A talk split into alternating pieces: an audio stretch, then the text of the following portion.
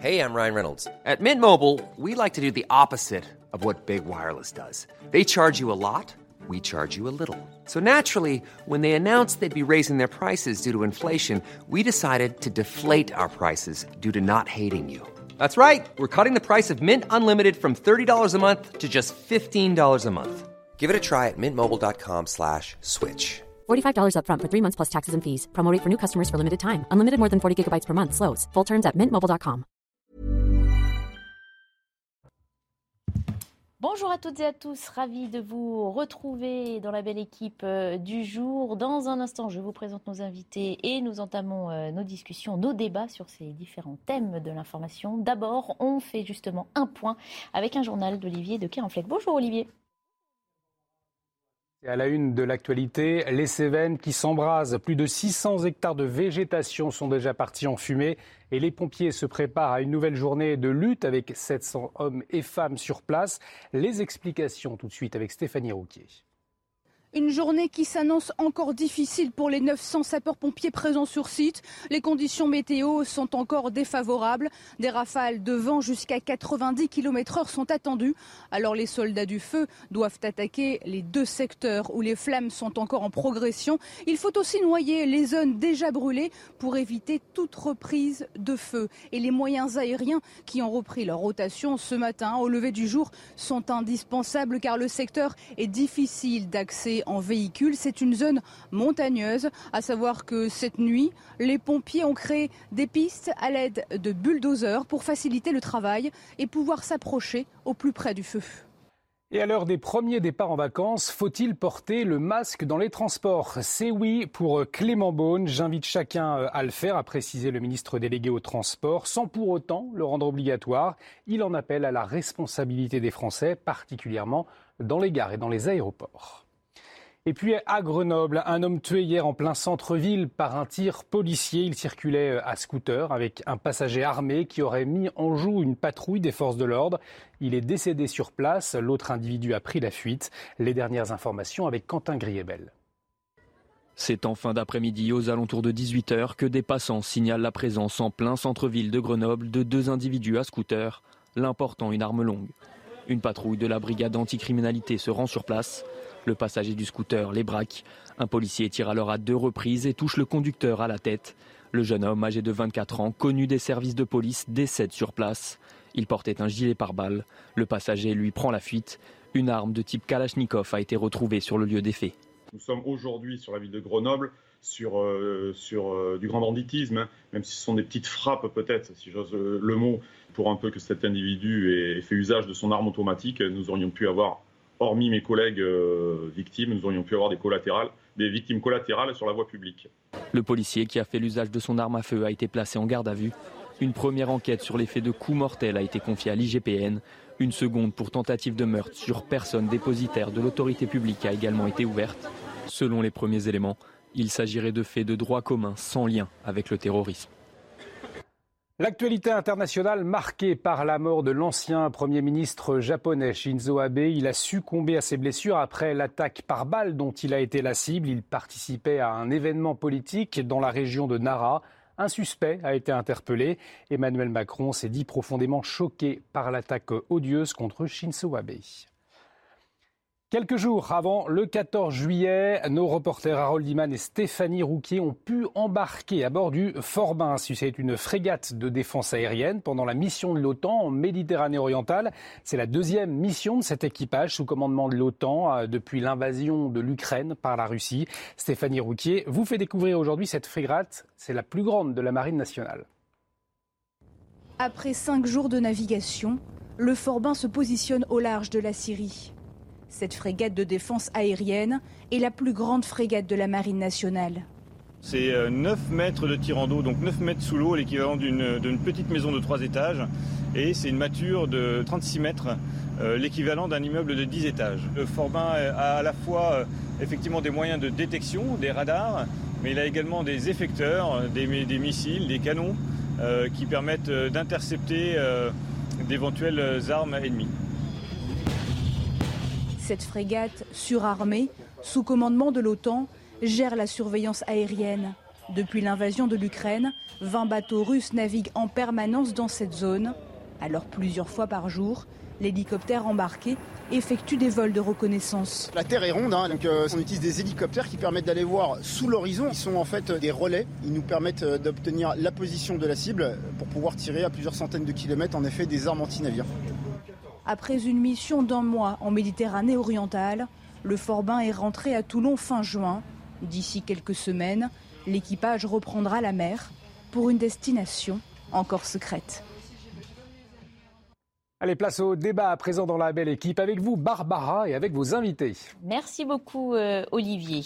On commence cette émission avec cette question. 20 milliards d'euros suffiront-ils à aider les ménages français à faire face à la crise? C'est en tout cas l'enveloppe posée sur la table par le gouvernement pour financer un arsenal de mesures trop cher, disent ceux qui veillent sur la tirelire de l'État. On va évidemment en discuter dans un instant. On va d'abord se pencher sur ces mesures. De quoi parlons-nous? Regardez, il s'agit donc d'une aide exceptionnelle hein, qui, va être mise en place dès la rentrée pour 8 millions de foyers. Il y a d'abord un chèque alimentaire de 100 euros par ménage plus 50 euros par enfant. Cela va concerner 9 millions de foyers les plus modestes.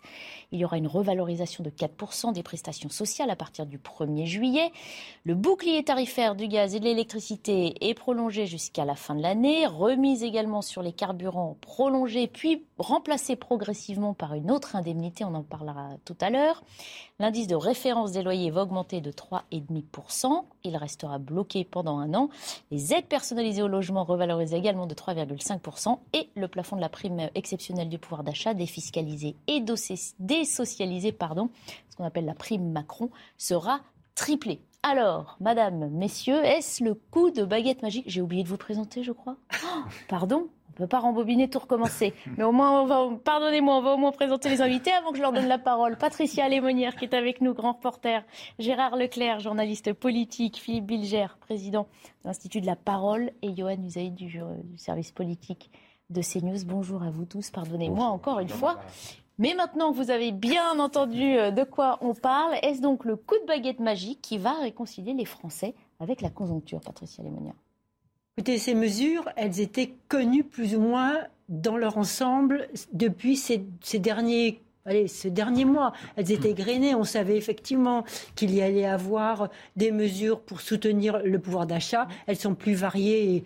mais elles étaient connues. Rien de nouveau sous le soleil, donc. Alors, bien sûr, il y a par exemple l'indice des prix mhm. pour la les loyers bloqués au bout d'un an. Enfin, il y a du détail hein, qui, est, apporté à ce qu'on connaissait déjà.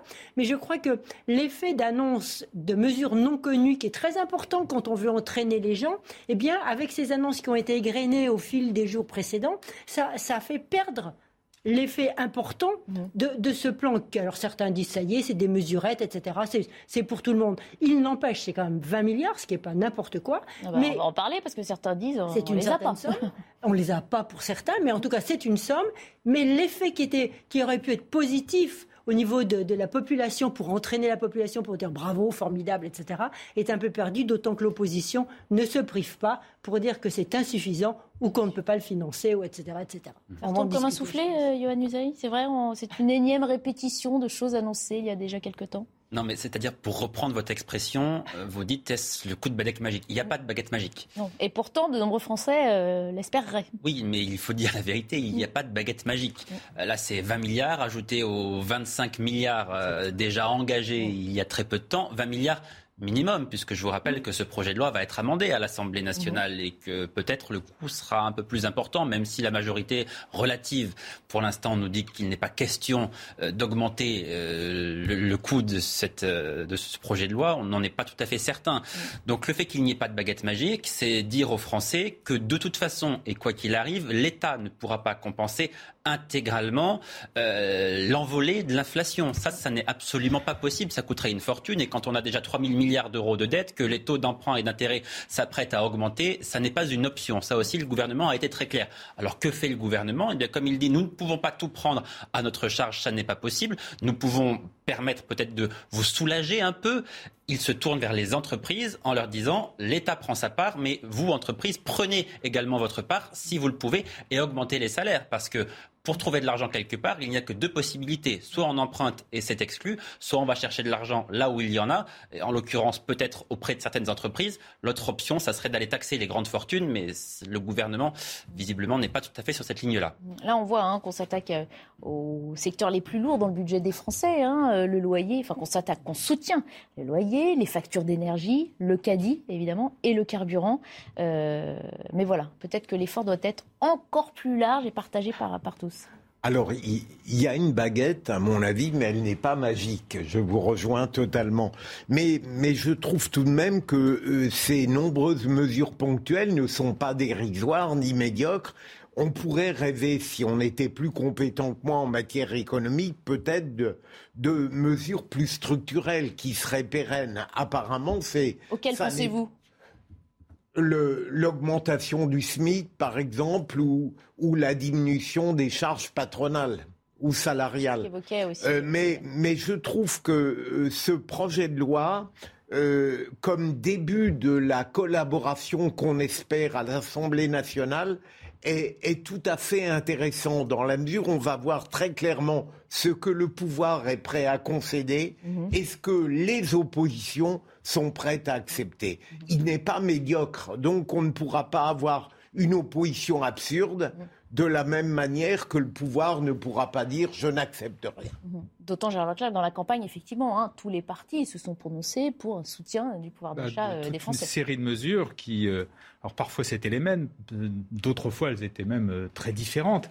Et pour répondre à votre question, est-ce que, ça, est-ce que ça, les Français vont être satisfaits et les oppositions satisfaites? Poser la question, c'est y répondre. Comme on dit, bien sûr que non. On mm. n'a jamais vu tout le ça ne contente jamais tout le monde. Et dire que c'est extraordinaire. Alors ce serait un miracle. Bon, là, comme l'a dit Johan, c'est vrai que c'est, c'est, pas, et Philippe, c'est, c'est pas du tout euh, négligeable. C'est quand même 20 milliards. On a 20 milliards, c'est des sommes énormes qui s'ajoutent à, paraît-il, finalement 27 milliards. Donc on arrive à 47 milliards, c'est beaucoup.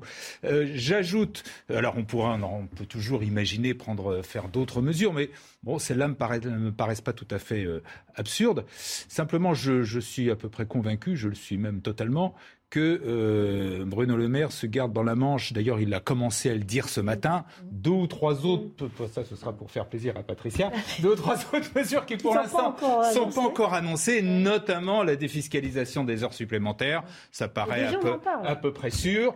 Et également, ils vont sans doute négocier sur la fameuse nouvelle prime qui remplacera pour, pour l'essence, la qu'on appelait gros rouleur ou maintenant qu'on appelle transport travail. Indemnité travailleur. Indemnité travail.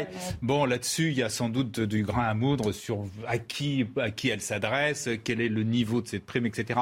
Donc, ils, ont, je crois, volontairement gardé comme ça euh, deux ou trois sujets sur lesquels ils vont pouvoir négocier avec les oppositions. Mais rassurez-vous, de toute façon, à l'arrivée, les oppositions seront, et c'est normal, ne seront pas, parce qu'elles proposaient des choses totalement différentes. On va écouter quelques-unes de ces réactions, notamment celle d'Olivier Faure. On aurait pu avoir un texte de gain de pouvoir d'achat. On aurait pu avoir un texte même qui permette de préserver le pouvoir d'achat. Et là, on a en fait devant nous un texte qui permet de limiter la perte de pouvoir d'achat. Voilà ce que nous avons sous les yeux. C'est pas mieux donc, que rien. Le pas. Bah, évidemment, si vous me dites euh, est-ce que vous voulez rien ou un peu plus que rien, je vous dirai un peu plus que rien. Mais la réalité, c'est que vous venez de le dire, 20 milliards qui sont mis sur la table. L'État vient, grâce à l'inflation, de récupérer 57 milliards de plus. Donc euh, il y a un problème, il y a un sujet, le compte n'y est pas. Voilà, on n'est pas content, le compte n'y est pas. On aurait pu faire ça. Bon, c'est une bonne guerre hein, euh, en politique. Moi, je suis toujours un peu fasciné. Enfin, je m'interroge beaucoup sur ce genre de discours. Quand, un responsable politique, qui est quand même premier secrétaire du Parti socialiste, dit l'État, l'État pourrait, l'État, mais l'État, les Français, qui, va payer ces 20 milliards? Il n'y a pas d'argent magique pour reprendre une utilité. ah, elle vous a plu, hein On a beaucoup euh, utilisé, mais c'est la vérité. Ces 20 milliards, ils vont sortir d'où? Du porte-monnaie des Français. Qui va les payer? Euh, On va creuser la dette, 3 000 milliards, on est déjà très endetté. De toute façon, quelqu'un va les rembourser. Alors, est-ce qu'on choisit d'aller taxer une partie des Français les plus favorisés pour financer cela? Est-ce qu'on choisit de s'endetter? Mais in fine, quelqu'un les paiera. Cette manière d'utiliser ce terme-là, l'État, comme si derrière l'État, il n'y avait personne, moi, me surprend toujours et m'interroge sincèrement beaucoup de la part d'un responsable politique. Moi, je partage, complètement, euh, je, partage complètement votre point de vue, d'autant que là, euh, Ford dit exactement, en plus, l'État, toujours, a gagné 57 euh, milliards, etc. Mais attendez, Et comment on va financer euh, la réforme de l'hôpital Ça noie les Français sous des chiffres et qui n'y comprennent, Attendez, mais ça comprennent de moins en moins de choses dans le fonctionnement aussi d'un État. Ça les noie, mais l'État dépense 27, peut-être qu'il en gagne 57, mais où on va trouver l'argent? Il faut bien que l'argent vienne de la fiscalité pour qu'on finance mm. nos transports, les hôpitaux, les augmentations de salaire, l'argent ne va pas tomber euh, de la Banque centrale euh, ah bah justement. Euh, qui Merci serait pour la internationale. Merci pour la, transition. Effectivement, on le rappelle, donc ce, cette loi pouvoir d'achat a été présentée au Conseil des ministres et donc soumise aujourd'hui à la Commission des finances. Et c'est là que le bas blesse. Ces mesures sont critiquées par les gardiens des finances publiques pour leur coût. La Cour des comptes et le Conseil des finances publiques mettent en doute d'ailleurs la crédibilité des prévisions du gouvernement de déficit à 5%, de croissance à 2,5% et d'inflation à 5%. Je vous propose d'écouter euh, euh, Pierre Moscovici. S'il y a des mesures à prendre, bien, mais qu'elles soient ciblées, c'est-à-dire d'abord sur les ménages les les ménages les plus pauvres, les plus modestes, parce que l'inflation, c'est un impôt sur les plus pauvres. Vous estimez que ce n'est pas le cas de ce qui a été présenté Je, je ne fais aucun commentaire sur des mesures qui sont prises en direct. C'est pas le rôle de la Cour des comptes euh, et je m'en garderai bien. Mais je, je donne peut-être un éclairage sur le moyen à long terme. Euh, en l'occurrence, pas de quoi qu'il en coûte inflation après le quoi qu'il en coûte Covid. Nous n'en avons pas les moyens, en effet, nos finances publiques sont trop dégradées. Par ailleurs, des mesures ciblées sont plus justifiées et il convient aussi qu'elles soient temporaires, c'est-à-dire qu'elles ne soient pas là pour toujours, qu'elles soient là mmh. pendant la durée du phénomène inflationniste, c'est-à-dire au pic inflationniste. Et avant de commenter cette réaction de Pierre Moscovici, on s'arrête une minute sur les titres de l'actualité avec Mathieu Rio. Coup d'envoi des vacances d'été. À quoi faut-il s'attendre sur les routes ce week-end? Bison Futé annonce du orange dans le sens des départs aujourd'hui au niveau national. C'est rouge demain et même noir en partant d'Auvergne-Rhône-Alpes. Dimanche, ce sera au vert dans le sens des retours comme des départs. Et quelques heures avant le début des vacances d'été, le mouvement social est terminé dans les aéroports de Paris. Ce matin, les employés ont voté pour lever leur préavis de grève. Ils ont obtenu de la direction des revalorisations salariales, une augmentation générale des salaires de 3% pour tous les employés du groupe ADP. Aux États-Unis, le policier qui avait tué George Floyd, condamné à 21 ans de prison en appel contre 22 ans en première instance. Derek Chauvin avait asphyxié l'Afro-Américain en mai 2020 avec son genou. Pendant son procès, il avait d'abord plaidé non coupable avant de reconnaître avoir abusé de la force. Voilà, on a entendu euh, juste avant ce rappel des titres, donc Pierre Moscovici qui rappelle, hein, attention, l'argent ne tombe pas du ciel, euh, on ne peut pas tout financer, il ne faudra pas aller trop loin. Ah oui, ça, on l'est peut-être déjà. ça, clairement. Et puis Pierre Moscovici, c'est précisément de quoi il parle. Il a été ministre de l'économie avant d'être le premier président de la Cour des comptes. C'est un socialiste, ne l'oublions pas, qui tient un discours qui euh, plutôt réaliste, qui aime tout à fait réaliste. Il le dit, 3 000 milliards de dettes, on n'a pas les moyens d'aller euh, au-delà. Euh, imaginons qu'il y ait tout d'un coup, ce qui n'est pas à exclure dans la période de crise que nous connaissons, une envolée des, taux d'emprunt, des taux d'intérêt. Ça nous placerait évidemment dans une situation absolument catastrophique et le budget de l'État serait là en partie dédié à rembourser davantage la dette. Donc il voit bien qu'à un moment, il faut arrêter tout cela. Donc le quoi qu'il en coûte, c'est terminé. Ça, Emmanuel Macron et Bruno Le Maire ont été clairs. Euh, euh difficilement aller au-delà. Néanmoins, néanmoins, il y a une interrogation pour la rentrée parce que si euh, on utilise trop de cartouches maintenant, euh, qu'on n'a plus rien à la rentrée en cas d'explosion sociale, en cas de manifestation monstre, en cas de blocage du pays parce qu'une partie des Français n'arriverait plus à faire face, que fait-on? Voilà, il faut toujours quand même avoir euh, marge de manœuvre. Marge de manœuvre. Est-ce que c'est encore le cas aujourd'hui après tout ce que nous avons dépensé pour la crise sanitaire? Je n'en suis pas tout à fait certain. Oui, je complète ce qui vient d'être dit. Il faut déjà savoir que dès aujourd'hui, la dette, l'amortissement de la dette, c'est le premier poste budgétaire en France, devant l'éducation. Chaque année, on sort je ne sais plus, c'est autour de, de, autour de 200 milliards. c'est une somme absolument énorme, uniquement pour rembourser, et même pas la dette elle-même, mais les intérêts de la dette. donc, voilà. Donc déjà, il faut avoir ça en tête. Ça représente précisément l'intégralité de l'impôt sur le revenu. Voilà, ouais. Euh, donc, euh, donc c'est des sommes absolument gigantesques. Sur l'idée de mesures ciblées, oui, Pierre Moscovici a raison. C'est vrai. Alors, on va prendre un exemple qui va faire un peu euh, créer certains, mais c'est l'exemple de l'essence. D'une part, l'idée, par exemple, de remettre le, litre de, super à 1,50€, ça coûterait 50 milliards en essai. Des sommes qui sont absolument gigantesques. Et en plus, c'est complètement contradictoire avec quand même l'autre urgence qu'on peut-être pas complètement oublier, qui est celle de réduire les émissions de CO2 et donc de réduire, qu'on le veuille ou non, le, le, le, les, usages et, et, notamment ah les gaspillages. Pourtant, il y a des Français qui ont besoin de leur voiture pour aller travailler. Et Absolument, mais c'est pour ça que c'est ce qui a été dit, des mesures mm. ciblées. Mm. Bien sûr qu'il faut des mesures ciblées pour ceux qui n'ont pas le choix qui habitent dans des zones périphériques, qui habitent assez loin de leur lieu de travail, qui doivent utiliser leur voiture. Eux, ils n'ont pas le choix. Donc, bien sûr qu'il faut les aider, et il faut les aider davantage que ce qui existe aujourd'hui. En revanche, il n'y a aucune raison, je suis désolé, d'aider euh, des gens qui roulent avec des grosses voitures, euh, qui consomment énormément et qui eux-mêmes ont beaucoup d'argent.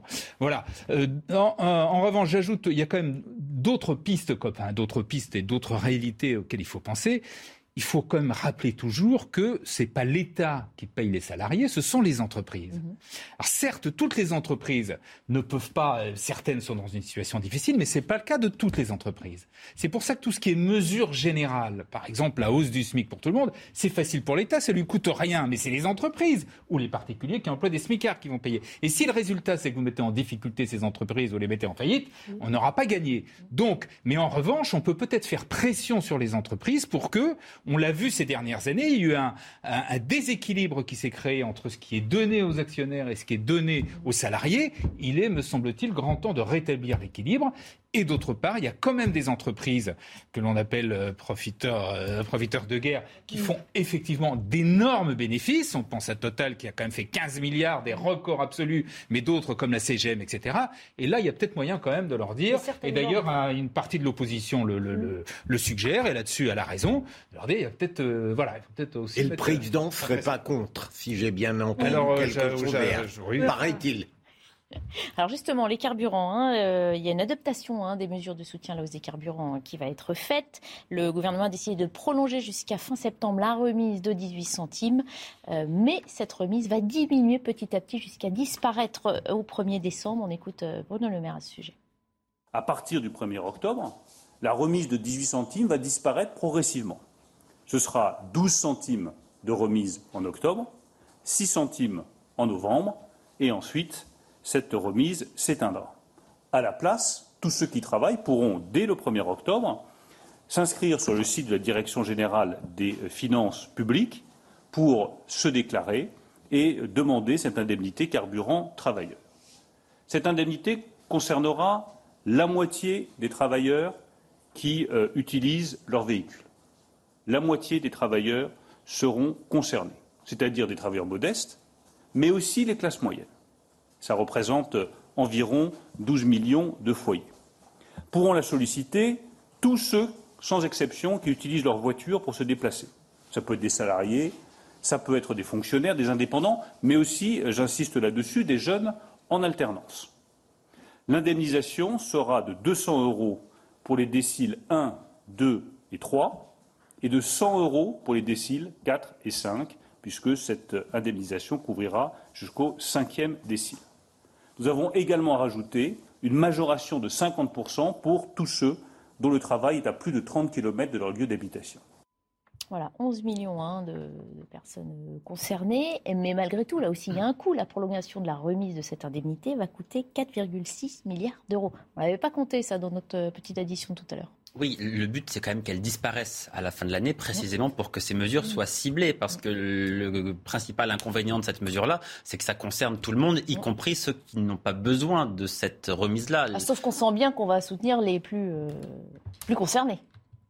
Vous allez, vous allez, soutenir ceux qui roulent le plus. Le plus et qui, euh, et pour des raisons euh, évidentes, de se rendre sur son travail. C'est une démarche courageuse de la part de ce gouvernement parce que je crois qu'en France, on n'aime pas les mesures ciblées. On a une conception un peu perverse de l'égalité qu'il faut que tout le monde ait la même chose, même quand tout le monde n'en a pas besoin. Oh, Je trouve que c'est très bien. Les, principales aides de l'État sont quand même des mesures ciblées. Elles, sont, quasiment toutes ciblées. Rares sont les mesures destinées à l'ensemble des, Français. Ah bah, sur les 106, c'était... Voilà, mais c'est la seule. Mais sinon, sinon je n'en vois pas d'autres. Oui. Euh, non. Et les prestations familiales. Et les prestations, familiales, vous avez Avec toujours des, des, sommes. Mais là aussi, hein, les revenus vont être pris en compte, évidemment. Il ne s'agit pas de distribuer des chèques. Euh, non, mais certains ne sont d'ailleurs pas. Mais sur le fond, le fait de dire. Alors, euh, de dire ceux qui en ont besoin mm. parce qu'ils ont des problèmes financiers auront une aide et un soutien, l'idée est généreuse et, bonne. Mm. Le tout, c'est de savoir comment ils vont la mettre en marche, parce mm. que c'est très compliqué de trouver finalement, pas de trouver, mais tous les gens vont s'inscrire.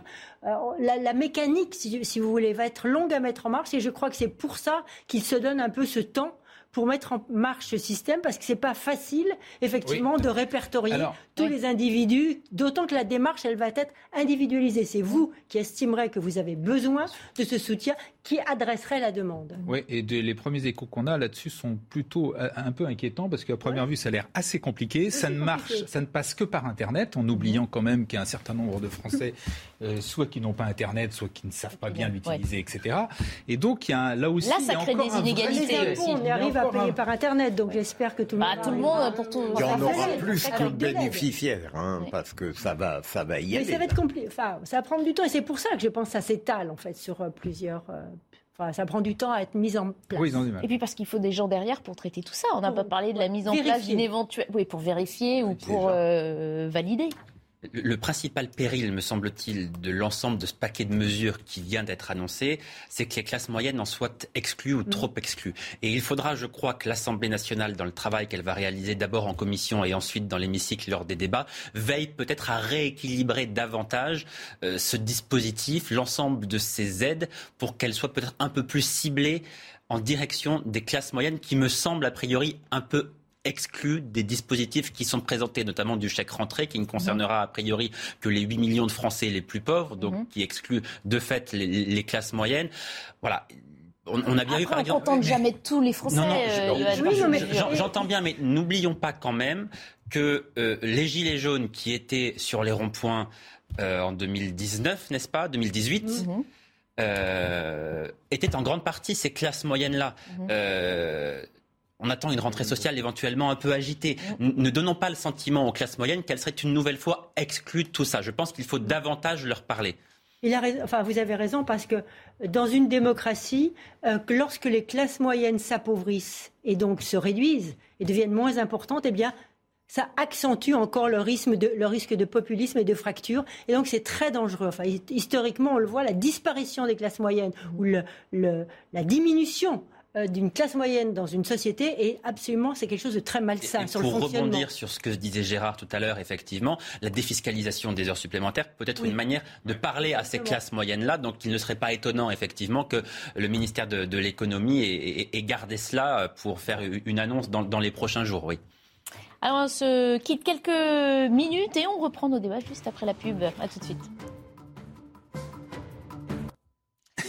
Il est 14h30. 14h30, bienvenue si vous nous rejoignez dans la belle équipe de ce vendredi 8 juillet. On fait un point sur l'actualité avec Mathieu Rio avant de reprendre nos débats. L'énorme incendie dans les Cévennes n'est pas encore fixé, mais il reste plus que quelques foyers de feu persistants selon la préfecture du Gard. Les pompiers préviennent qu'il faudra encore plusieurs jours pour le maîtriser complètement.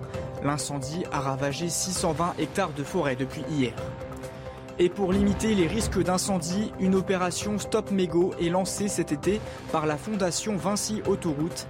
Les automobilistes et vacanciers seront sensibilisés au risque de départ de feu provoqué par des jets sauvages de mégots de cigarettes.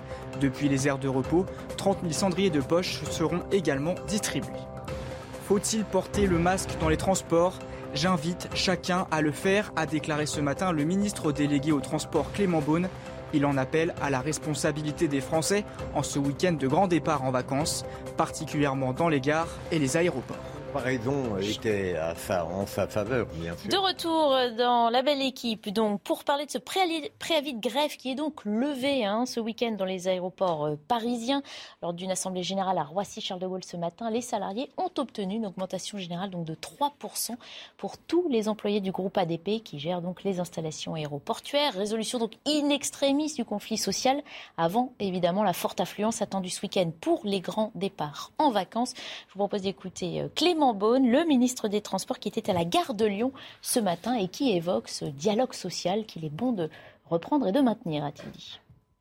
Je suis optimiste sur le fait que là aussi, dans nos aéroports, alors qu'on a vécu un moment très difficile euh, la semaine dernière, tout soit fait d'abord pour résoudre les problèmes, je pense notamment aux bagages perdus ou qui ne sont pas encore distribués, que ça soit rapidement résorbé, et puis qu'il n'y ait pas de nouvelles difficultés ce week-end. Donc euh, le ministère, tous nos grands services publics, tous nos opérateurs, euh, les agents, ici les cheminots, sont extrêmement engagés pour que les Français puissent voyager pour différentes raisons, mais surtout évidemment en ce moment de grand départ en vacances.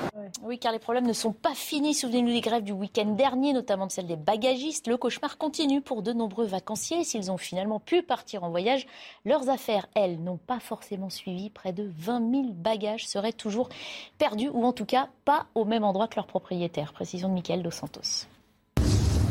Ces images ont été tournées vendredi dernier dans un entrepôt de Roissy-Charles de Gaulle. Près de 20 000 bagages perdus y sont entassés à cause du mouvement de grève entamé par le personnel de l'aéroport parisien la semaine dernière. Parmi les personnes impactées, 90% d'entre elles sont des passagers d'Air France.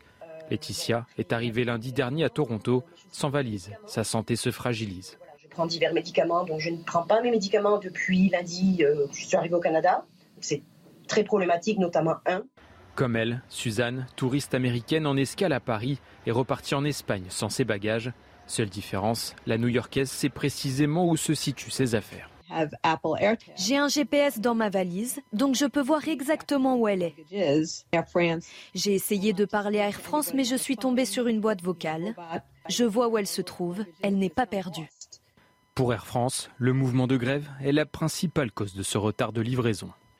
Les trieurs bagages de Roissy n'ont pas été démarrés avant 9h du matin. Les 40 premiers vols sont partis sans bagages et les vols long courriers d'Air France n'ont pas pu être traités. Une fois démarrés, ils n'ont pas absorbé la charge.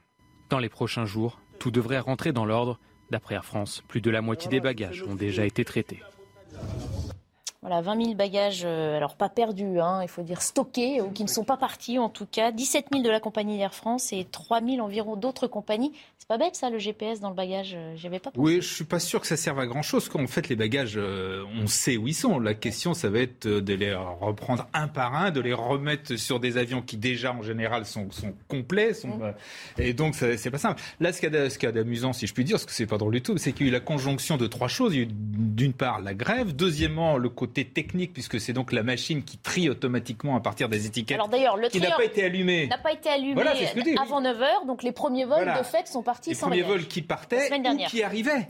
Ou qui arrivaient. Et il y en a beaucoup dans ces heures-là. Et puis troisièmement, en plus, il y a semble-t-il eu une panne euh, informatique. Donc les trois se ah sont conjugués. Cerise sur Mais le gâteau. C'est quand même pas tout à fait. Il y a quand même un petit souci, me semble-t-il, du côté d'aéroport de Paris, parce que bon, d'une part, ils ont négocié euh, le couteau sous la gorge. Peut-être qu'il aurait fallu négocier avant. On est à la veille du euh, grand départ de l'été. Hein. Ils n'ont pas anticipé cette histoire de, de, de, de, triage, de machines de triage. Quant à la, euh, la, à la, à la panne informatique, Bon, ils ne sont pas directement responsables, mais enfin, c'est quand même le, le, système informatique de l'aéroport. Donc, euh, dans les trois, les trois, causes, il y a quand même il y a un petit souci de leur côté. Quoi. Alors, je vois sur la puce GPS, ça ne vous ramène pas votre bagage, mais au moins, ça vous confirme de là où il est. Et si jamais on ne vous le rapporte pas, vous avez peut-être un espoir supplémentaire d'aller le chercher. Encore faut-il avoir quelqu'un, effectivement. Hein. Cette dame disait, il n'y a pas d'interlocuteur. Ça vous tranquillise. Alors ça, sur le pas, d'interlocuteur, là aussi, c'est un autre problème qui devient insupportable. Je ne comprends pas qu'on n'en parle pas davantage. C'est que maintenant, quel que soit le souci que vous ayez, avec une administration, avec une entreprise, etc.,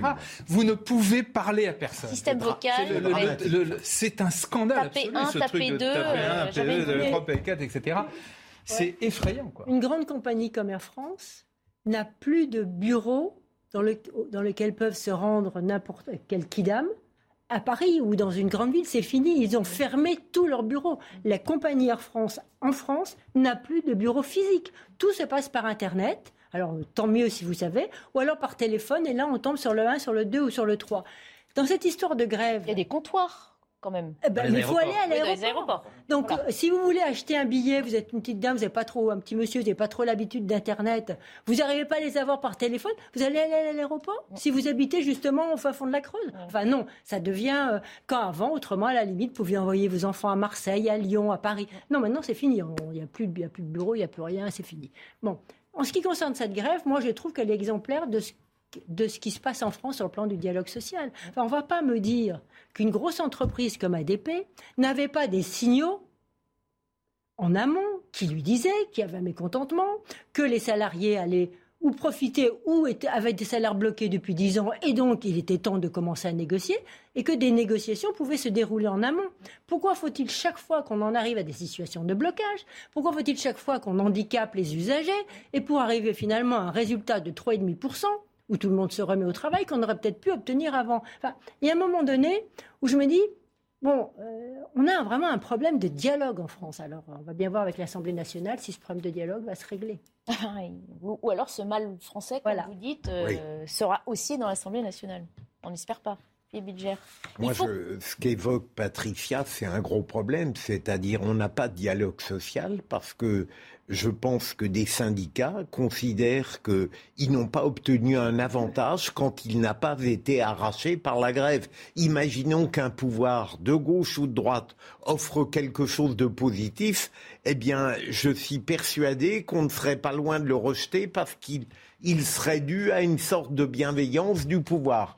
Euh, c'est un problème. Hein. C'est pas du tout l'Allemagne. Sans mythifier l'Allemagne, peut-être. Mmh. On rappelle donc, les grévistes réclamaient initialement une augmentation générale de 6% hein, pour se calquer sur euh, à peu près euh, l'inflation. 3,5%. Ils avaient aussi rappelé comment du Covid, ils avaient fait un effort d'abaissement des salaires de 5%. Et c'est pour ça. finalement, à 3,5%, on a coupé la poire en deux. Apparemment, ça tient mais qu'il y a un contrat de revoyure pour la rentrée. Alors attention, on parlait de rentrée compliquée. Oui, alors, mais Personne ne dit par ailleurs que ces revendications ne sont pas légitimes.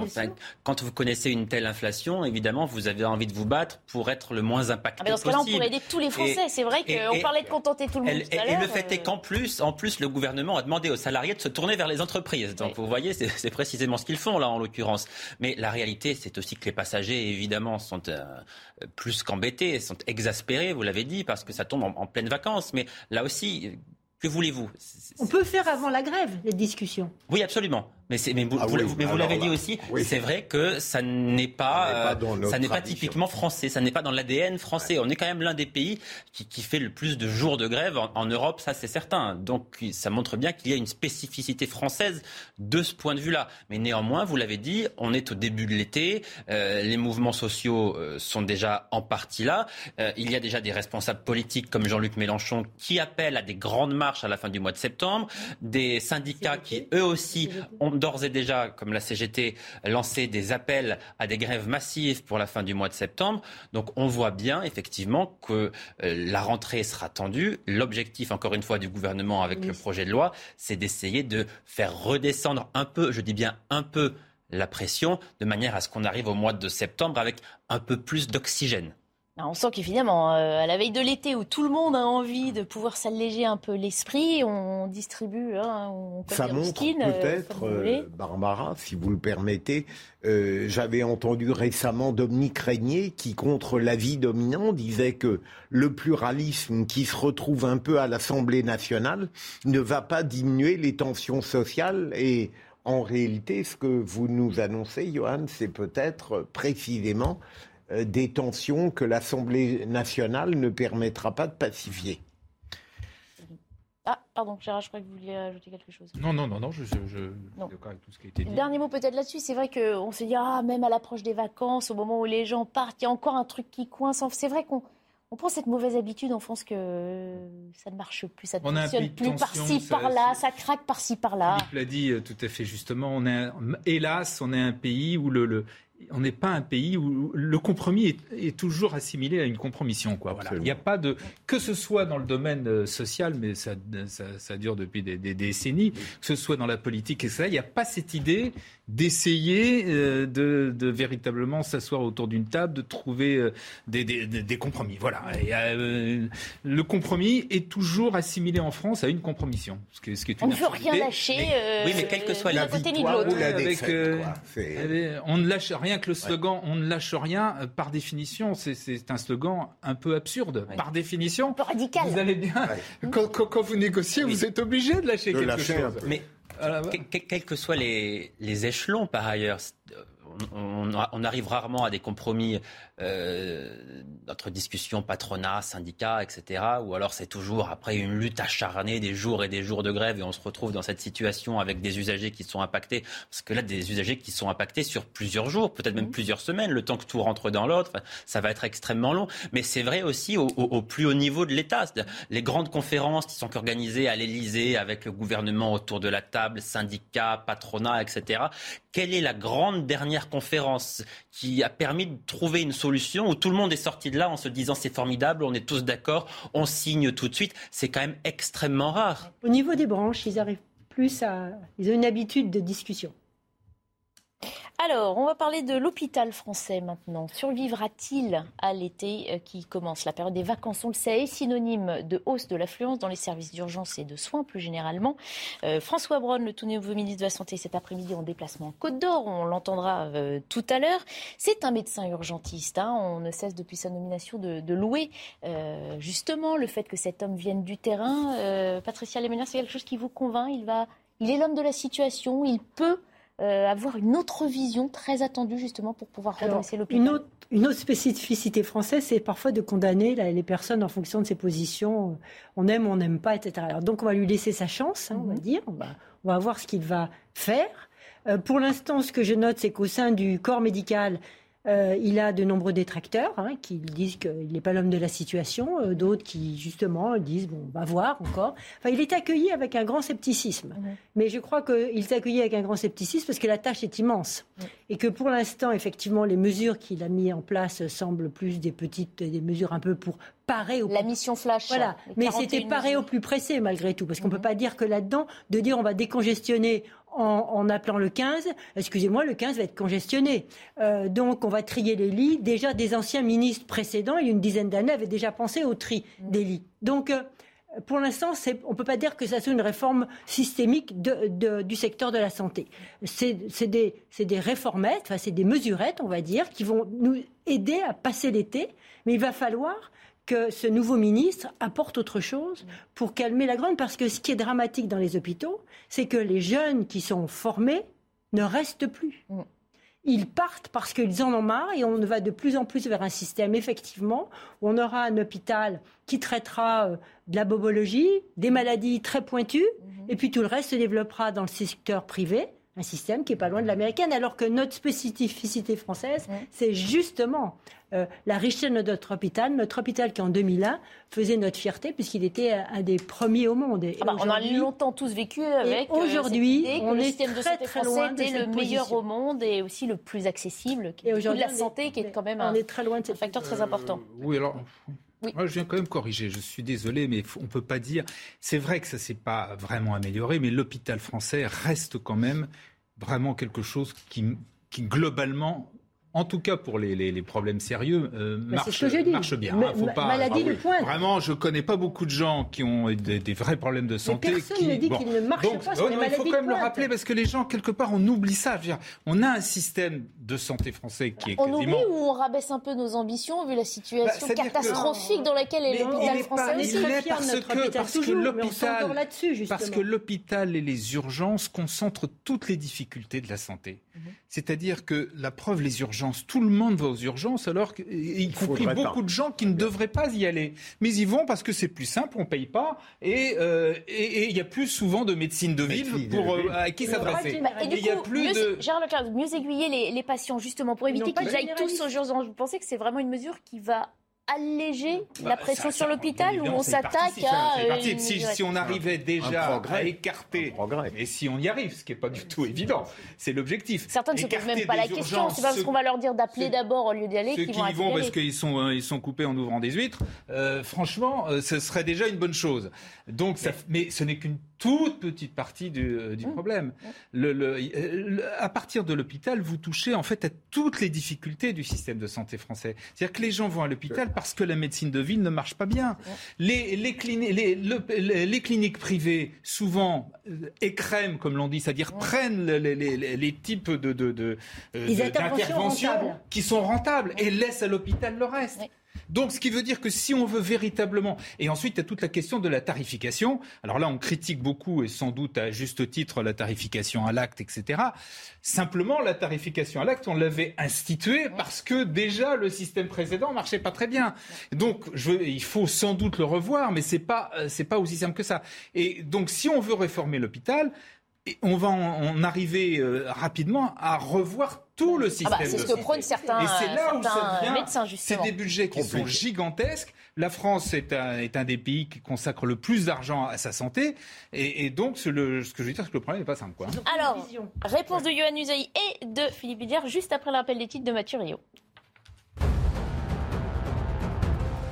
Sa mort suscite l'indignation des dirigeants du monde entier. L'ex-premier ministre japonais Shinzo Abe est décédé après son attaque par balle. Il avait été visé par une arme à feu en plein meeting électoral. Emmanuel Macron condamne une attaque odieuse. Vladimir Poutine évoque une perte irréparable. L'Ukraine encore au cœur des discussions diplomatiques, cette fois-ci lors de la réunion du G20 entre ministres des Affaires étrangères. L'Indonésie, le pays organisateur, appelle la Russie à cesser la guerre. Le chef de la diplomatie russe, Sergei Lavrov, a quitté la réunion lorsque son homologue ukrainien a pris la parole en visioconférence. Michel Platini et l'ex-président de la FIFA, Seb Blatter, tous deux acquittés en Suisse. Ils étaient accusés d'avoir obtenu illégalement, au détriment de la FIFA, un paiement de presque 2 millions d'euros pour Michel Platini. Les deux hommes se justifiaient d'un salaire annuel conclu par un accord de gentleman oral et sans témoin.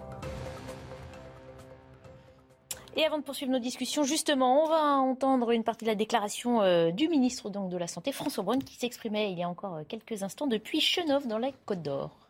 Le principal intérêt et les principales solutions, on va les trouver au niveau des territoires. Et on voit bien ici un très bel exemple de ce qui est euh, dans les, recommandations que nous avons faites récemment, qui vont se traduire dans les heures qui viennent par une instruction aux ARS, cette complémentarité entre les professionnels de santé, cette complémentarité entre la ville et l'hôpital, cette complémentarité avec l'université, avec le même but qui est de répondre aux besoins de santé de la population. En ça, euh, votre exemple ici est, est vraiment remarquable. Les mesures qui vont être proposées, là, vraiment, je le dis, dans les heures qui viennent, vont permettre que ce type d'exemple puisse s'exporter facilement sur l'ensemble du territoire national. Ça fait partie euh, des solutions que je veux mettre en place. Ça fait partie des solutions qui répondent vraiment aux besoins de santé d'un territoire et d'une population. Tricote pas, détricote pas des choses.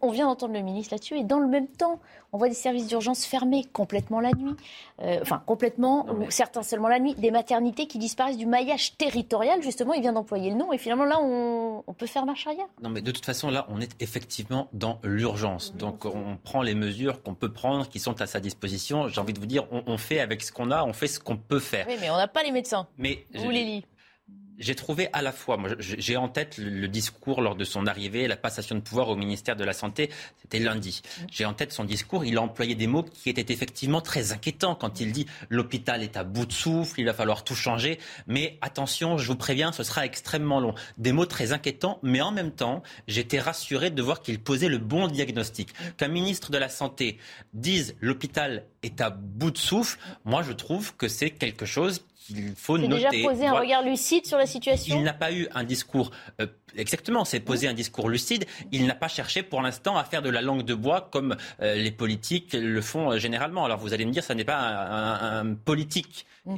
Il est issu de la société civile, il est médecin. C'est peut-être pour cela qu'il n'a pas fait de langue de bois. Mais en tout cas, il a posé le bon diagnostic de la part d'un ministre de la Santé qui est nouvellement nommé. C'est déjà rassurant. Ensuite, voyons ce qu'il compte faire. Mais là aussi, il a prévenu, ce sera long, ça prendra des années parce qu'effectivement, le problème de l'hôpital ne concerne pas que l'hôpital. C'est un mm. problème qui est global. Comme, euh, comme l'a dit Gérard, effectivement, le problème de l'hôpital, il est lié aussi en partie au problème des médecins de ville. Parce que si vous avez davantage de médecins de ville, si vous avez une meilleure tarification, notamment des médecins de ville la nuit, si vous leur permettez, si vous leur donnez envie de travailler, de faire des gardes la nuit, eh bien, certains de ces patients se tourneront avant d'aller aux urgences vers leur médecin traitant, à, euh, à condition qu'ils soient évidemment disponibles. Donc le problème, il est global et je crois que c'est à cela qu'il faut, euh, qu'il faut s'atteler. Mais j'ai l'impression que le gouvernement va plutôt dans cette direction-là. Donc plutôt rassurant. Ah, c'est vrai que ce sont la mission flash, ce sont les 41 mesures euh, proposées hein, par euh, François Braun. Euh. Justement, j'ai été un peu inquiet, comme je ne suis pas toujours objectif,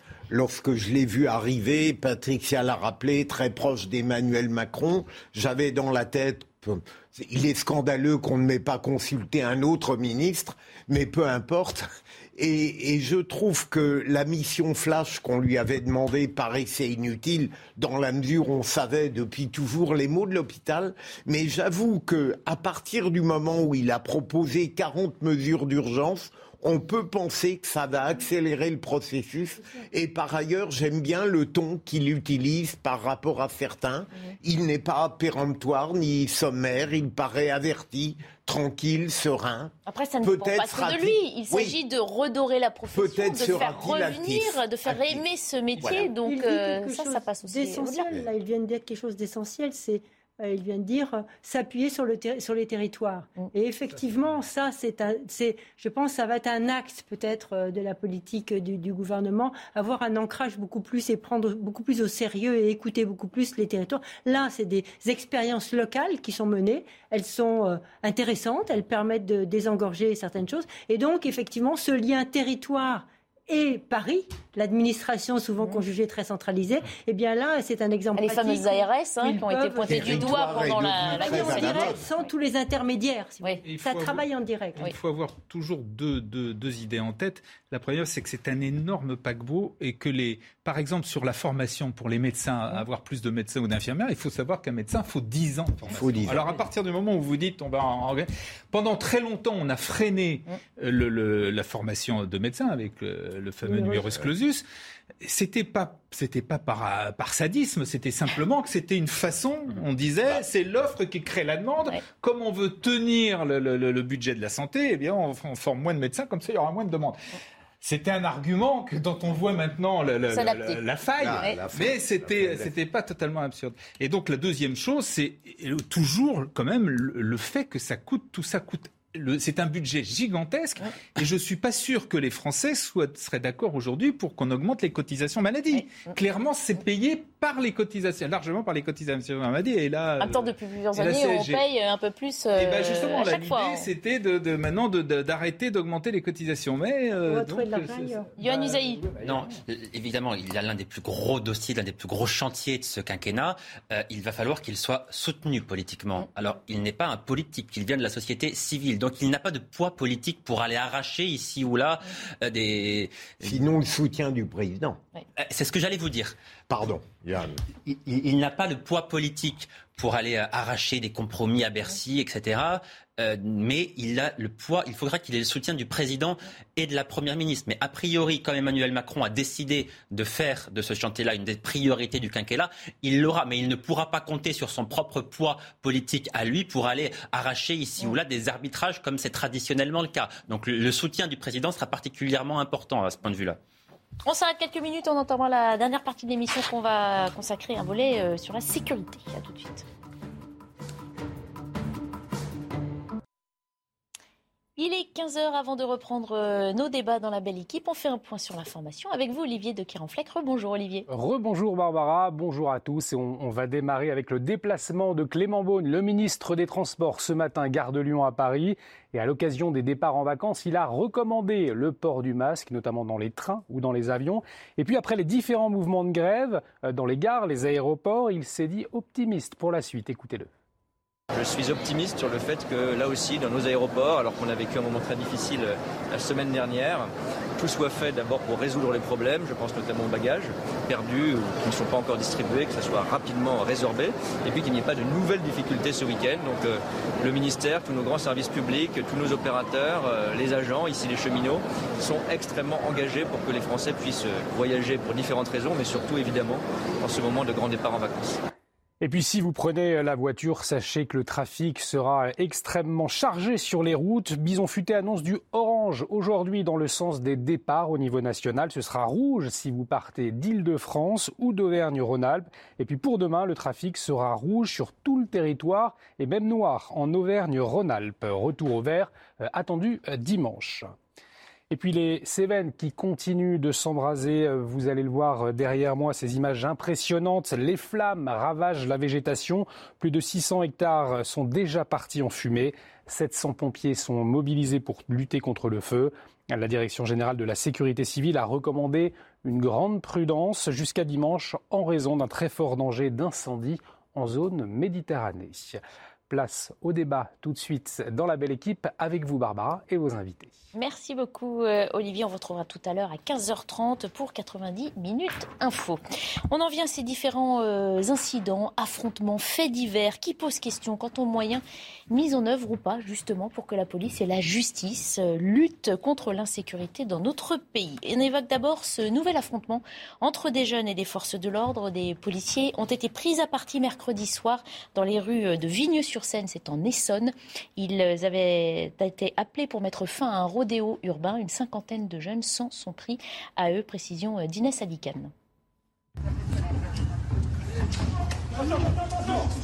Tout commence avec un appel des habitants du quartier de Loli à Vigneux-sur-Seine. Une brigade de la BAC se déplace pour mettre fin aux nuisances sonores dans ce quartier sensible de banlieue parisienne. Sur place, les forces de l'ordre sont surprises par le nombre d'individus en moto et en buggy. Une cinquantaine de personnes au total. Très vite, la situation dégénère dans une rue qui sépare la commune de Vigneux-sur-Seine et Montgeron. Des faits confirmés par ce syndicat de police. certains individus ont commencé à monter des barricades pendant que les autres leur jetaient des, pierres.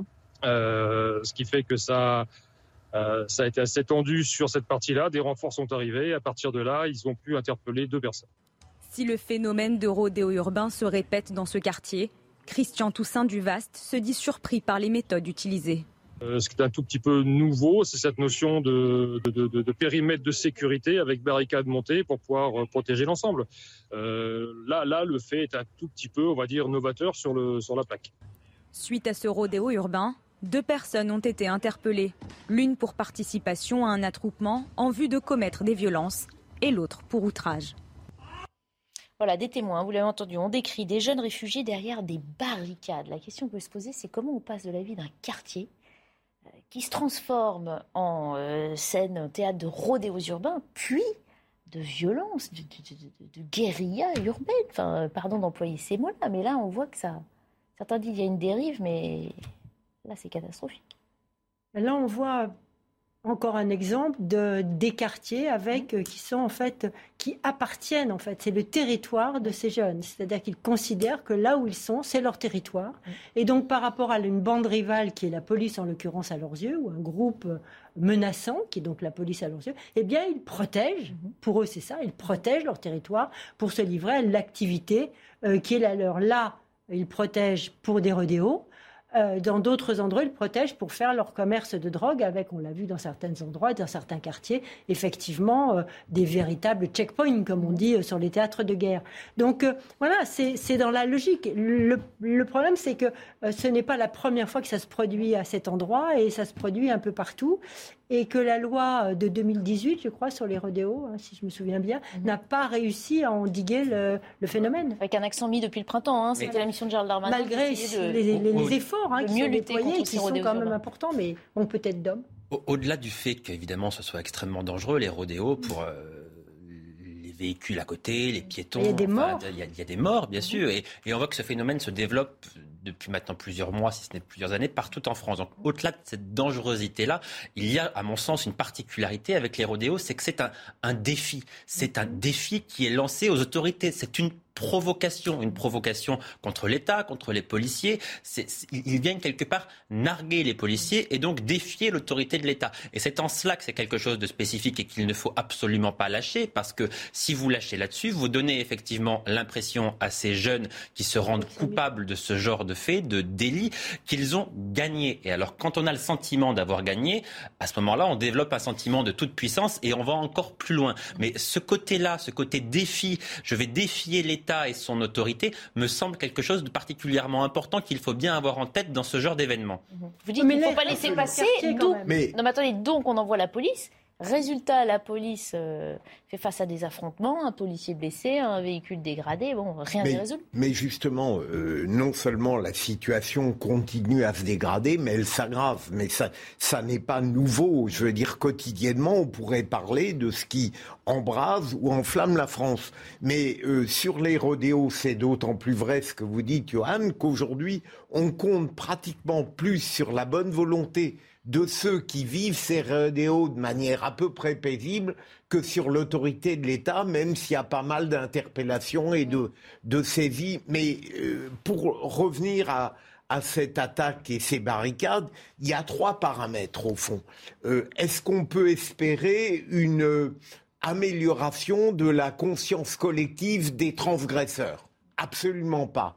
Deuxième élément, il y a l'autorité policière. Là, il est fondamental de lui permettre d'exercer toute la plénitude des moyens que lui donne la loi. Et troisième élément, il me paraît le plus important, lorsque la police intervient dans des situations de ce type, elles sont toujours extrêmement périlleuses, mhm. ces situations.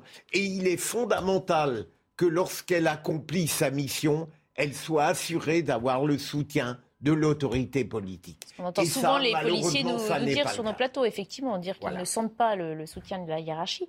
Et puis ces policiers, euh, dans le même temps, nous disent parfois, quand on parle plutôt des, des cités ou du trafic de drogue, nous sommes les seuls à encore entrer dans ces endroits, sauf que quand ils y arrivent, ils sont aussi ceux qu'on aime détester. Euh, donc, euh, je ne sais pas s'il faut ça, voir ça du bon côté ou du mauvais côté. Mais c'est pour ça, pardon Gérard, c'est pour ça que pour que la police continue à entrer ou à rentrer dans les lieux sensibles, il est fondamental qu'elle sache qu'elle sera soutenue parce qu'on ne peut pas espérer retrouver une atmosphère de salon de thé dans ces cités-là. Et donc, si elle a la certitude qu'elle ne sera pas soutenue ou du bélève ou de la conscience, eh bien, évidemment, on aura les problèmes considérables qu'on connaît. Oui, je pense que, hélas, le, programme, le problème est très très sérieux. C'est celui de, de ces quartiers qui sont largement en déshérence. On emploie l'expression la police rentre dans les quartiers, mais déjà c'est une expression étonnante. Elle ne devrait pas rentrer, elle devrait y être. Bien sûr. Elle devrait y être. Euh, là, de ce point de vue-là, il y a sans doute une, une, une erreur colossale qui a été faite, notamment quand on a supprimé euh, largement la police de proximité. Il devrait être à l'intérieur des cités. Mhm. Alors ensuite, il y a bien évidemment un côté autorité à faire respecter, c'est évident, euh, mais il y a aussi, je pense, tout, tout euh, on paye là la, la, la, la, façon dont ont été construits, dont, dont, dont existent aujourd'hui ces quartiers, qui sont, il faut bien le dire, assez épouvantables. C'est des barres d'immeubles, et comme ça, il y a un certain nombre de villes. Je crois que j'ai regardé à Avignon, il y en a trois, il y a trois mhm. cités comme ça, trois quartiers véritablement véritablement difficile. Et là, il y avait, il y a toute une politique de, à faire pour essayer de, de, de remettre, je vous dis, non seulement de l'ordre, mais aussi de, de, la vie euh, citoyenne. Enfin, tout ce qu'il faut pour qu'un quartier soit un quartier normal où les gens vivent, euh, vivent correctement. Et on en est loin. Et donc, le, et, plus, je, je, n'évoque même pas le problème du trafic de drogue, mais qui, euh, bien évidemment, participe aussi de, le, de la situation générale. Donc, c'est vraiment. On évoquera dans un instant ce qui s'est passé à Grenoble. C'est un énorme, c'est un énorme chantier, comme on dit. On, paye là effectivement des décisions qui ont, été, qui ont été prises il y a des décennies, mhm. mais on paye aussi, pardon, me semble-t-il, quand même, quand on parle là en l'occurrence des rodéos, des décisions bien plus récentes, des directives données ces dernières années, directement depuis le ministère de l'Intérieur, quand on dit à des policiers ne poursuivez pas ce qui s'adonne au rodéo parce que ça va mettre de l'huile sur le feu. Imaginez que dans une course-poursuite, mm. il y ait un accident, ça peut déclencher une émeute dans une banlieue. Donc il y a des policiers avec très clairement des policiers avec clairement des consignes en leur disant ne poursuivez pas ceux qui font le rodéo parce que sinon ça peut dégénérer. Donc là, de ce point de vue-là, pour reprendre ce que disait Philippe, avec ce genre de consignes, à l'évidence, les policiers ne se sentent pas soutenus, mais au-delà de ça, ils se sentent même désarmés puisqu'on leur dit si vous voyez quelqu'un commettre ce genre de délit, eh bien ne bougez pas, ne faites rien. mais il y a un vrai problème, attention, parce que là c'est un sujet quand même particulier, et là tous les policiers le disent, il y a un vrai problème de sécurité. Alors justement, si vous allez à la poursuite de, types qui sont sur les motos sur une roue dans une cité avec des gens, il, y a, il, y a, vraiment il y a effectivement le risque, celui-là, on ne devrait pas le prendre en compte de, du risque de déclencher une émeute dans le quartier, mais il y a aussi le risque, tout simplement, de, hélas, que, de produire des accidents qui, euh, qui. Mais le risque de des gens, c'était l'argument principal. Pardon, donc c'est pas ça. Le, le, le problème, pour, pour euh, poursuivre ce que disait Philippe tout à l'heure, en fait, en fait, avant, les, les se passaient essentiellement dans les quartiers, qui étaient un territoire fermé, à la limite, aux yeux de, ceux qui s'adonnaient à, ce sport particulier. Mais maintenant, le rodéo déborde les quartiers. On le voit très bien à Lyon, c'est-à-dire que c'est là où il y a le défi en question. Parce que quand on est entre nous, on fait le rodéo, bon, si on se fait arrêter, effectivement, là, on essaie. Mais quand on sort du quartier et qu'on met en danger la population, comme dans des villes comme Lyon, alors là, en plus, on est dans un, dans, une, dans un rapport d'hostilité et de confrontation avec l'autorité encore plus violente. Oui, mais désolé, il ne faut pas non plus dire si c'est dans les quartiers, c'est pas très grave. Vous ne faut... pas D'accord, non, c'est pas ce que je dis. Je dis pas du, c'est pas du tout ce que je viens de dire. Je viens de dire que dans la mesure où l'on défie l'autorité, quand on est dans le quartier où justement l'autorité souvent n'est pas présente, on est entre soi et quand l'autorité arrive, on fait les barricades. Mais maintenant, ça sort des quartiers. Autre exemple aussi, je voudrais qu'on profite de ces dernières minutes pour, en discuter, parce que ça rejoint une partie de ce que vous avez euh, tous euh, explicité. Un homme a été euh, abattu hier en plein centre de Grenoble. Il circulait à scooter avec un passager armé qui aurait mis en joue une patrouille de police lancée à sa poursuite. L'un des policiers a fait usage de son arme. Le conducteur du scooter est décédé sur place. Le passager, lui, a pris la fuite. Précision de Quentin Gribel. C'est en fin d'après-midi, aux alentours de 18h, que des passants signalent la présence en plein centre-ville de Grenoble de deux individus à scooter, l'important une arme longue. Une patrouille de la brigade anticriminalité se rend sur place. Le passager du scooter les braque. Un policier tire alors à deux reprises et touche le conducteur à la tête. Le jeune homme, âgé de 24 ans, connu des services de police, décède sur place. Il portait un gilet pare-balles. Le passager lui prend la fuite. Une arme de type Kalachnikov a été retrouvée sur le lieu des faits. Nous sommes aujourd'hui sur la ville de Grenoble sur, euh, euh, du grand banditisme, hein, même si ce sont des petites frappes peut-être, si j'ose le mot, pour un peu que cet individu ait fait usage de son arme automatique, nous aurions pu avoir, hormis mes collègues euh, victimes, nous aurions pu avoir des collatérales, des victimes collatérales sur la voie publique. Le policier qui a fait l'usage de son arme à feu a été placé en garde à vue. Une première enquête sur l'effet de coups mortels a été confiée à l'IGPN. Une seconde pour tentative de meurtre sur personne dépositaire de l'autorité publique a également été ouverte. Selon les premiers éléments, il s'agirait de faits de droit commun sans lien avec le terrorisme. Si on re-raconte la scène comme ça, pardon, hein, mais euh, on pourrait croire à une scène de film. Euh, des individus qui portent gilet pare-balles, apparemment une Kalachnikov, qui circule Sauf que c'est une scène bien réelle d'un centre-ville, d'une grande ville française en 2022. Et à chaque fois, on trouve le double processus qui est mis en œuvre, IGPN, bien sûr. Garde à vue. Garde à vue pour le policier qui fait usage de son arme. Une euh. information qui est ouverte. Euh, il serait intéressant de voir, mais je ne le ferai pas, euh, ces séquences mortelles, ou parfois gravissimes tout de même, euh, mettent aux prises toujours les mêmes phénomènes. On a une police et on a des gens qui refusent d'être interpellés et qui sont armés. Et à chaque fois, il y a évidemment quelque chose de dommageable, de préjudiciable qui se pose. Et je finis par en avoir un petit peu assez. Euh, et depuis plus de 40 ans, je le dis, la police est trop souvent présumée coupable dans, dans ces phénomènes où elle ne peut pas faire autrement que ce qu'elle fait. Et généralement, les médias, sauf CNews, je le dis sans flagornerie, oublient en général l'amont l'amont, ce qui précède le moment où les tirs se produisent. Parce que l'amont explique tout. Mhm. Et on l'oublie trop souvent. Et ça participe du manque de soutien euh, que dénoncent évidemment euh, ces forces de l'ordre. Et ce qui est grave en plus, c'est que là, ça se passe dans le centre-ville. C'est-à-dire qu'à partir du moment où un policier qui se sent menacé, on verra ce que nous dit l'enquête, parce que quelqu'un le met en joue avec une Kalachnikov, je ne sais pas si vous vous rendez compte, une Kalachnikov.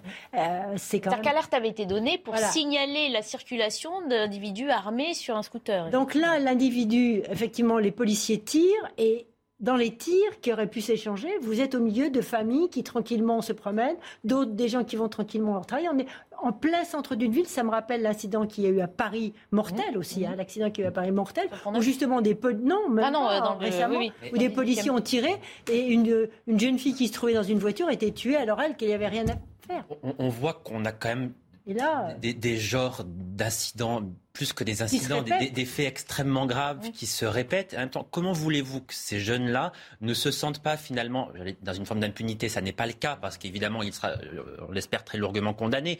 Mais euh, je crois que le débat public n'est pas du tout au niveau. Le débat politique, sincèrement. Quand vous voyez qu'on a encore des débats aujourd'hui pour voir s'il faut armer ou plutôt désarmer la police, quand on est encore à débattre de ce genre de choses au sein même d'une partie de la classe politique, comment voulez-vous que collectivement on arrive à répondre à ce genre de situations qui sont à chaque fois des situations de plus en plus graves et qui se répètent de plus en plus. Il me semble qu'il y a un décalage entre les décisions et les débats politiques et la réalité des faits sur le terrain.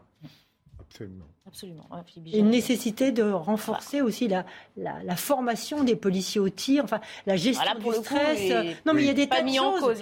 non, mais je ne dis pas que je les mets en cause. Je dis qu'il y a aussi ces, ces policiers sont soumis à un stress permanent. Mhm. Tous les jours, quand ils sortent, ils savent pas ce qui va se passer. Donc, euh, l'importance de la formation est très importante. On va s'arrêter là. Pardon, je suis désolée, il est temps de finir cette émission. Je vous remercie en tout cas à tous les quatre d'y avoir euh, participé et on se quitte avec justement le rappel des titres de Mathieu Rio. Bonne fin de journée à tous.